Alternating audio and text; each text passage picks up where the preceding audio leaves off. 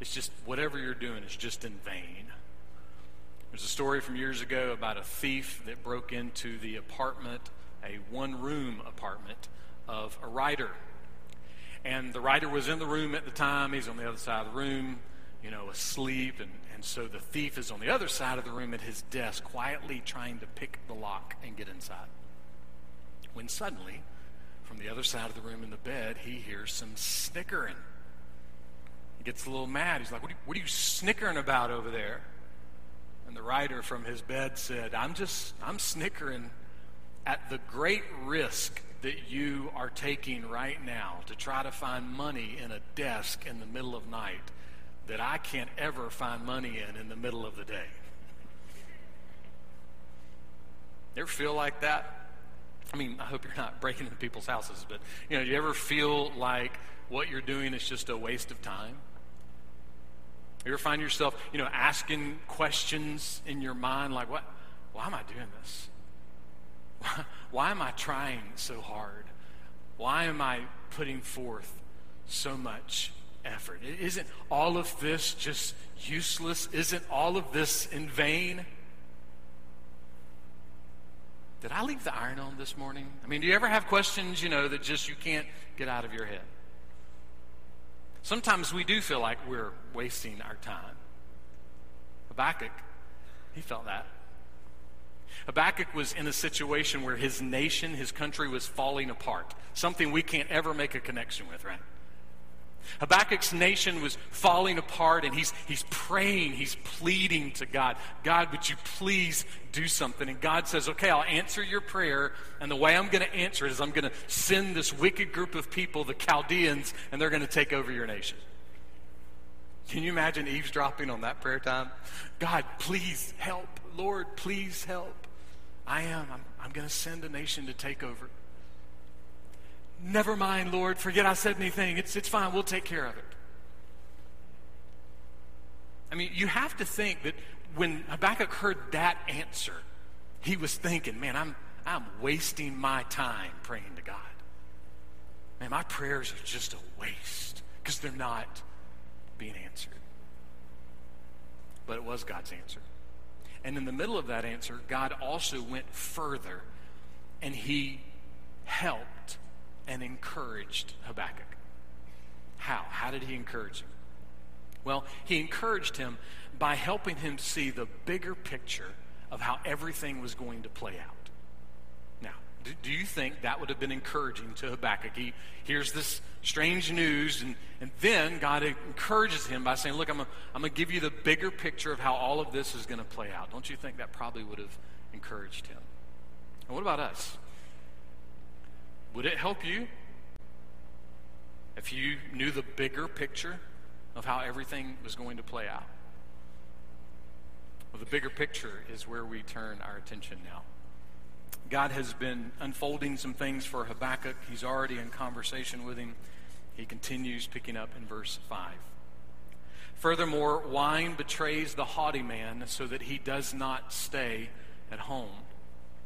He enlarges his appetite like Sheol, and he is like death, never satisfied. He also gathers to himself all nations and collects to himself all peoples. Now, back in verse 4, God had just got through telling Habakkuk that sinful, prideful, arrogant, selfish people, one day they were going to lose. They, they were not always going to win. So, people like the Chaldeans were going to lose. God promised that. But make no mistake, they were going to win first. And they were going to win big. They were going to win some battles. They were going to take over the country. They were going to get very powerful and very wealthy. But just like the prideful, selfish, arrogant people of our day, whatever they had was not going to be enough. And so God is going to paint a couple of pictures here using, using two sets of imagery. God's going to use the picture of being drunk and going to hell to try to help Habakkuk see what's going to happen. Like someone who is drunk with wine, the Chaldeans were going to get drunk with power. Boy, they, they were just really going to raise up and be this superpower in the world, taking over everything. But their success was not going to be enough. They were going to want more and more and more and more and more. And God describes that, that picture, this sense of them being drunk with wanting more. He describes it in a parallel way with hell. God uses a, a picture of hell because hell is never satisfied. Hell always wants more and more and more. Peter, writing to suffering Christians, said this. He said, Your adversary, the devil, he prowls around like an angry, roaring lion, looking for someone, anyone, to devour and destroy. Listen, make no mistake, the enemy does not want to just trip you up. Years ago, I was speaking at a youth camp, and, and the way I described it, and you talking about this verse was the enemy doesn't just want to trip you up. When you trip and you fall on the concrete, he wants to rub your face in the concrete until you bleed. And he wants to keep doing it until you bleed out and die. He's not satisfied with just messing up Thanksgiving Day for you. His desire is for destruction. His desire is to destroy, and his appetite for destruction never ends. He's never satisfied. And that's the picture that God gives Habakkuk for people who are prideful and selfish and arrogant. So, if you are a prideful, selfish, arrogant, unrepentant person, you are in great danger. In fact, the people around you are in a measure of danger as well. And God's message could not be any more clear. Let me repeat a, a thought that I shared last week. Walter Chantry said this There are only two kinds of men who have ever lived on the earth men of pride and men of faith. Which one are you? A person of pride or a person of, of faith. If, if your heart is giving you mixed signals on that answer, then stay in the conversation with us because God's going to, to do something. He's going to have a conversation where He continues to lay out some things to Habakkuk. And what He's going to lay out is some woes. A woe is, is like a warning. It's like, whoa, man, whoa, man, whoa. A woe is a, a warning from the person who's actually in charge to the person who thinks that they are in charge. That's, that's the woe here. The psalmist has a, a picture that I think is helpful. Psalm chapter 2, the psalmist says, Why do the nations rage and the peoples plot in vain? The kings of the earth set themselves, and the rulers take counsel together against the Lord. And then the psalmist says this He who sits in the heavens laughs. Now, this isn't a, a funny ha ha laugh.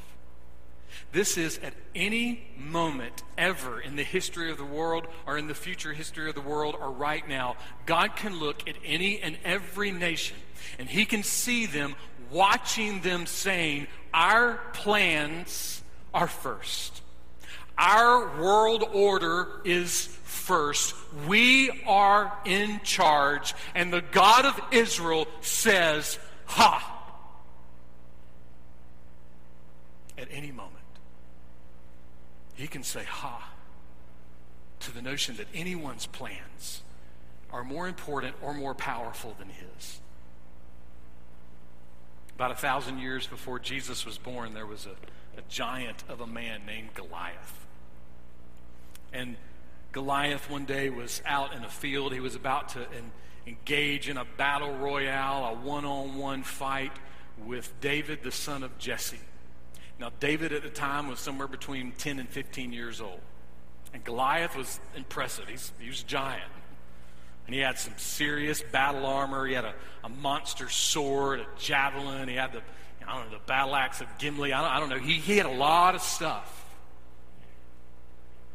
And David, David, David had a little pouch of rocks and a little wooden slingshot. And Goliath looks at him and says, Am I some kind of dog? Th- that you come out here to fight me with sticks? Look, I, I'm going to crush you and I'm going to feed you to the wild animals, you arrogant little punk. And listen to how preteen David responds. 1 Samuel 17. Goliath, you come to me with a sword and with a spear, but I come to you in the name of the Lord of hosts the God of the down, and I will cut off your head so that all the earth may know there is a God in Israel. You thought your preteen had smart things to say. Can you imagine? Just boldness. Goliath, you think you're taking over the world? Ha! Have you found your ha yet in 2020? I'm going to tell you something. Your pastor found his ha about six months ago. and I hope I don't lose it. Our ha is real. Our, our ha needs to be a part of who we are. We need some of David's ha. We need to look at any situation and we need to think one of two things the glory of God fills the earth, or the blood of Jesus has covered my life. Either one's pretty good for any moment. God's message to people who are prideful and arrogant has always been the same Woe to you! Woe to you! And then he has some more woes. Verse 6 Will not all these take up a taunt song against him? Even mockery and insinuations against him and say, Woe to him who increases what is not his. For how long and, and makes himself rich with loans? Will not your creditors rise up suddenly and those who collect from you awaken? Indeed, you will become plunder for them. Because you have looted many nations, all the remainder of the peoples will loot you. Because of human bloodshed and violence done to the land, to the town and all its inhabitants. With violence and bloodshed, the, the Chaldeans were taking over the world, but they were taking more than they needed. They were greedy. And God tells Habakkuk, hey, don't worry, their time is coming. And it's going to come like a thief in the night. History records that Cyrus, king of Persia, kind of took over the Chaldeans and their kingdom almost in, in one night. So the word of the Lord is, is clear and it's true. Their power suddenly was, was wiped out. Look, we can immediately come up with the names, right? Of the evil kings and the evil queens and the evil dictators, the evil generals, the evil leaders that we have seen throughout history. And we do need to mourn that any of their evil was ever carried out. But let us also not forget that people like that will not reign forever. They had their time, and then their time was, was gone. Their, their power suddenly was, was disappearing. And, and it's fine for us to think of how that applies this year. But I would also say this be sure that you don't ignore that as believers, we should take this warning and look at our own hearts as well we should look at our own lives and say, hey, am I greedy? Am I taking more than I should take? Am I trusting in my own strength? Am I trusting in my own power? Am I thinking as long as I don't murder somebody or, or do something else really, really bad, that surely God's going to let me into his heaven? As an act of mercy for our souls, God says, Woe to you. Woe to you. Jesus said it this way in Matthew 24. He said, If the master of the house had known in what part of the night the thief was coming, he would have stayed awake and would not have let his house be broken into. I mean, right? I mean, if you get a text that somebody's going to break into your house at 2 o'clock in the morning, I mean, you're going to set an alarm and be ready, right? But then Jesus says this Therefore, you also must be ready, for the Son of Man is coming at an hour that you do not expect. Are you ready for the return of Christ? Are you ready? Or is the return of Christ kind of not even on your agenda right now? Or are you more obsessed with what you're going to eat this Thursday? Are you more obsessed with Thanksgiving than you are with the return of Christ? Are you more obsessed with the fact that it's 33 days until Christmas than you are obsessed with the return of Christ? Are you more obsessed with imagining that on January 1st, everything in the world is going to go back to your definition of normal? Are you obsessing over that more than you are obsessing over the return of Christ? Listen, it's great to be ready for Thanksgiving. It's great to be ready for Christmas. It's great to be ready for a new year. But it is morally and spiritually and emotionally and practically and eternally imperative that you get ready for the return of Christ. That you are ready to meet God. So, for whatever longings you have for your house, your family, your community, your nation, the world today? Are you ready to meet God? Are you ready for the return of Christ? You can be. You get ready right now. You can repent and believe in the name of the Lord Jesus Christ and be saved. And if you're already saved, you know what else you can do? You can keep believing in the name of the Lord Jesus Christ and be rescued from whatever anger or apathy or fear or frustration or anything else is weighing down your soul. You can be a person of faith. You can keep believing, and the God of the universe will help and he will encourage. It's what he does. God continues with his woes, beginning with verse 9. Woe to him who gets evil gain for his house to put his nest on high, to be delivered from the hand of calamity.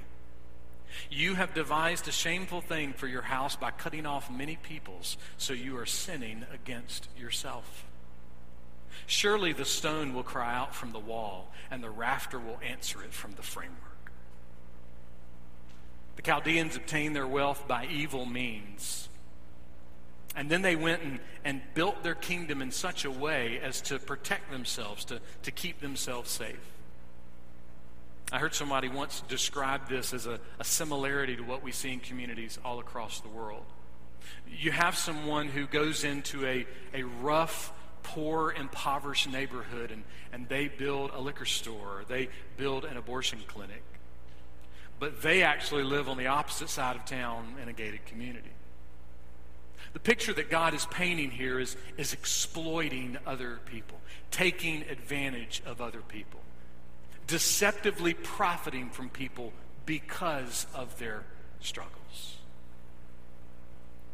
And God's response is woe to the person that takes advantage of others like that.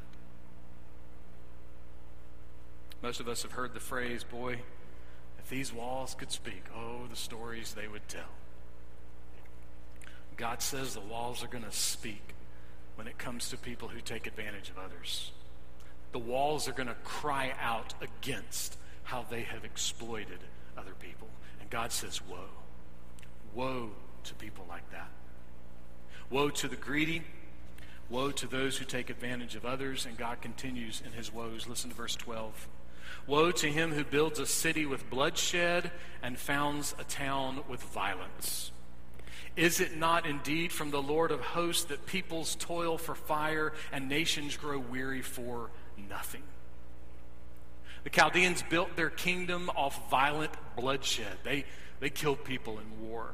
And the people that they didn't kill, they, they forced them into slavery, and then they forced those slaves to build their kingdom, to, to build their buildings. They had amazing architectural buildings in the Babylonian kingdom.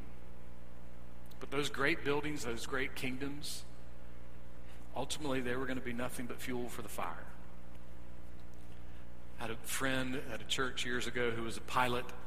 He told me this the only kind of plane that has too much fuel is one that's on fire. You see, a, a full tank is wonderful to someone who is way up in the air managing a, a 40,000 pound machine. A lot of fuel is good news, unless that machine's on fire. And then that, that fuel only makes the destruction more rapid. The Chaldeans had amazing buildings. They had an amazing kingdom. They had amazing structure. But their amazing buildings were going to just be fuel for the fire. They were all going to come to naught. What have you built in life?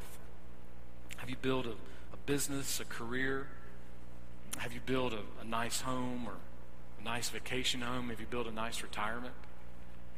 Those things are, are fine, they're good. But are you worshiping those things more than you worship God? When you look at the things that you have in life, do you look at them as a proudful, for, a proudful reflection of your hard work? Or do you look at them as a joyful reflection of God's grace?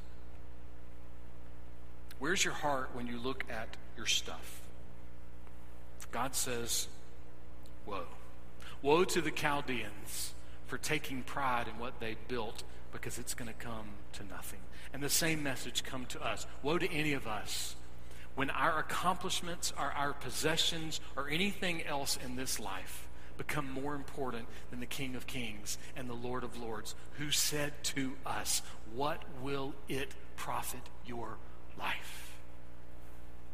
If you have a great business and a great career, a great home, a great retirement home, a great retirement, and yet you forfeit your soul.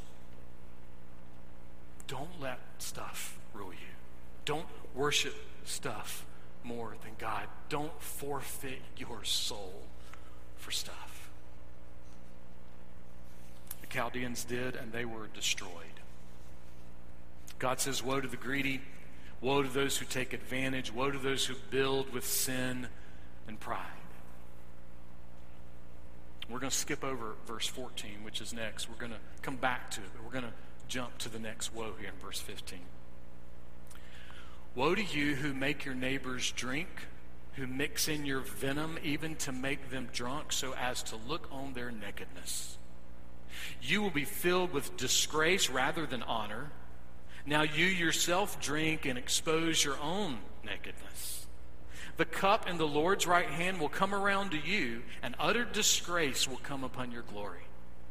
For the violence done to Lebanon will overwhelm you, and the devastation of its beasts by which you terrified them, because of human bloodshed and violence done to the land, to the town and all its inhabitants. The picture here is of using things to lead other people into sin. The Chaldeans, the Babylonians, they, they were known for their extravagant parties. And one of the things that happened at those parties is still seen today in, in Five Points and in bars and in honky tonks and in college campuses. And that is, if you get somebody drunk enough, you can lead them into sin. It's nothing new. It's what happened then, it still happens now. And God says, Woe to you if you. Now, just to be clear, there's more things to get drunk on than just alcohol, right? You can get drunk on money.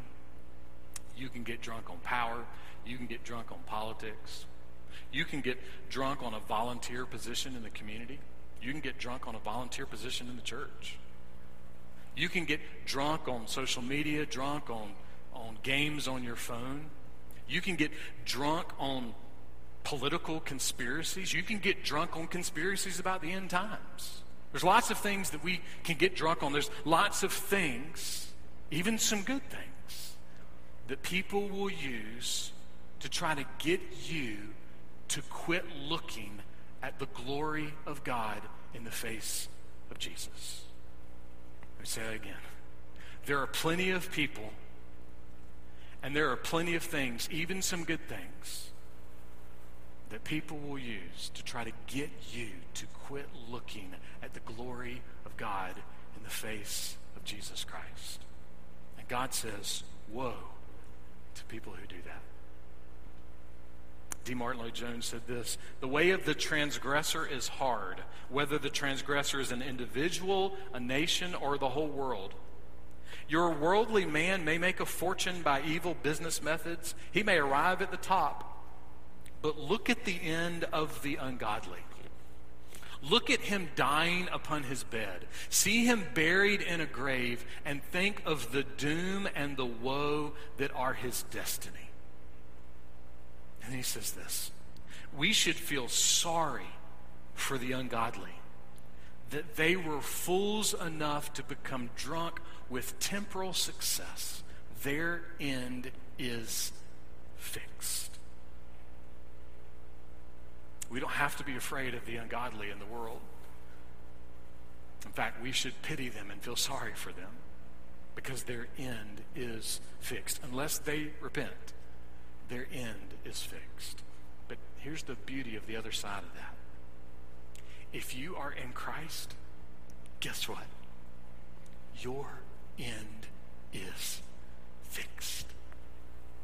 Nothing, no one no circumstance, no situation, no calendar year can ever separate me from the love of God in Jesus Christ. No one and nothing can snatch me from God's hand ever, ever, ever. In Christ, my end is fixed. Glory. Hallelujah. And that's why, in the middle of all this woe, in the middle of all of the woe that we are in these days, a believer in the middle of woe can hear this message of hope. Listen to what God says in verse 14. For the earth will be filled with the knowledge of the glory of the Lord as the waters cover the sea. We sang that at the beginning of the service the earth will be filled with the knowledge of the glory of the Lord as the waters cover the sea. In the middle of all of this sin and injustice and violence and wickedness and woe, there is this amazing, awesome reminder. The glory of God fills the earth. The glory of God fills I heard someone put it this way Imagine a, a football stadium, big one, packed with people. I mean, not just packed with people up in the, in the seats, but even down on the field, just packed out. And all the people in the stadium, they are vile. They are angry. They're yelling racial slurs. They're screaming political lies. They are shouting at the top of their lungs how much they hate things, hate people, and hate the world. And then suddenly there's this little small group of people. And, and they're down on the field, kind of right next to the tunnel that comes in to the field. And suddenly, among that small group of people, they just begin to sing. Holy,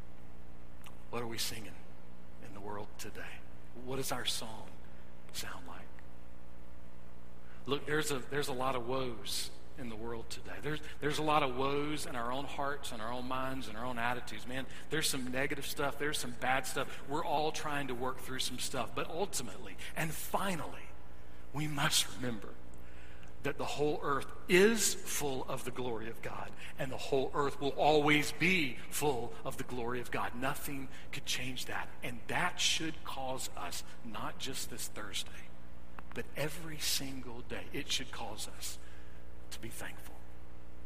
As believers, because we know the one true living God, we should give thanks. You know, it's interesting. One of the first official days of Thanksgiving called in our nation was called right on the heels of our bloody battle for independence. And the first time there was a, a national day of Thanksgiving in our country, an official national day, it was called in the middle of our bloody battle against one another in the Civil War. And Thanksgiving as we know it today, the paper was signed 19 days after Pearl Harbor. In other words, history tells us that we will not be very thankful people in comfort.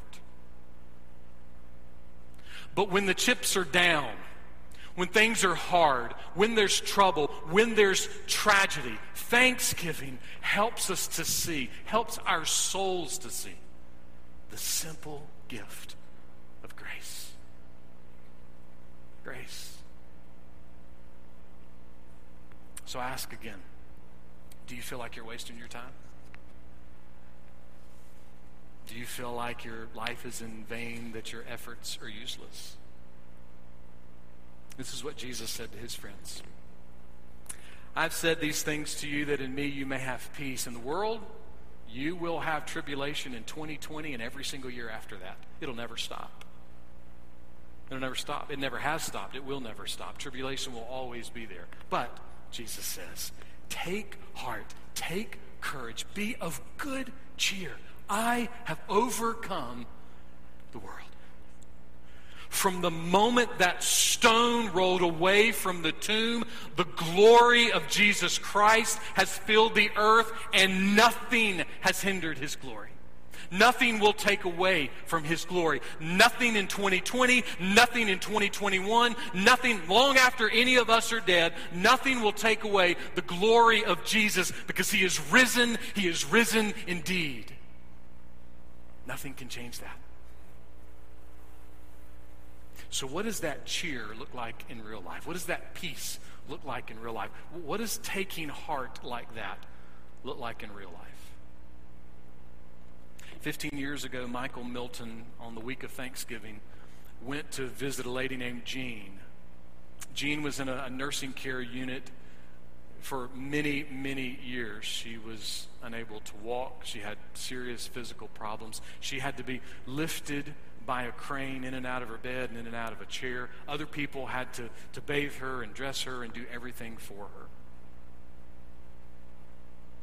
She had a husband at one point, but, but he left. She was not able to watch her kids grow up the way most moms are able to watch their kids grow up. And she had other problems besides those things. In other words, Jean was someone that had every reason to be angry, frustrated, to raise her fist at God and not be thankful. So Michael Milton's talking to her that day, and Jean said, You know what? My life has been pretty rough. It's, it's been tough.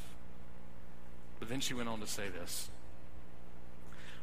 But we believe that God's in control, don't we? And I have a choice to be thankful or not. And I have chosen to be thankful. And I've chosen to be happy. I am going to praise Him. Isn't that what Thanksgiving is all about? When Milton got ready to leave, Jean said to him, You know what? It's going to be a great Thanksgiving. And with tears in his eyes, he said, It already is. You see, Jean learned the key to not feeling like you're wasting time. And that key is this give your life to Jesus Christ. Because his death, his life, his birth, his resurrection, his ascension, his promise return means that if you are thankfully living for him, it is impossible for your life to be in vain.